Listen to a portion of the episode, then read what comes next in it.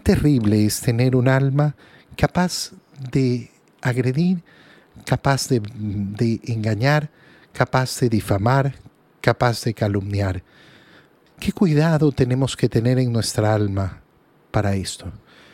El mundo, el mundo está lleno de calumnias, el mundo está lleno efectivamente de personas que no les importa, no les importa hablar en contra de los otros, no importa inventarse cosas respecto a los otros, no les importa ponerse a hablar de aquello que no conocen, de aquello que no han presenciado, de aquello que no les consta.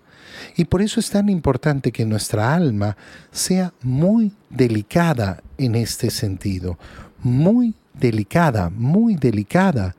Oye, qué importante, qué importante trabajar desde el profundo de nuestro corazón, porque uno dice, ah, qué horror, cómo van a sobornar, cómo van a... Pero resulta que en el día a día, posiblemente yo no le pague a alguien, pero participo, participo de la, de la calumnia, participo de la mentira, participo, ay, qué horror, mira lo que ha hecho este. ¿A ti te consta? No, pero me apareció un mensaje.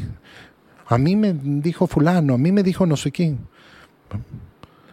Si a mí no me consta la delicadeza del alma, la delicadeza del alma, cuidar el honor, la honra de las personas, es mejor, es mejor no, no, no tener opiniones.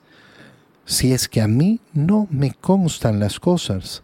Y si a mí me constan, entonces tengo que ver la posibilidad de hacer lo que tengo que hacer. Oye, ¿a ti te consta? Bueno, anda a poner un juicio, anda a declarar, anda a hacer algo en contra de esto. Pero si no, yo no tengo nada que hacer. Bueno, entonces no hagas nada. Entonces que no sea parte de tu hablar que hay tantas, tantas cosas que podemos decir y que podemos hablar, tantos temas hermosos que podemos compartir con las personas. Perdón. Tantos, tantos temas hermosos que podemos compartir. Pero en cambio cuando nos empeñamos ¿no?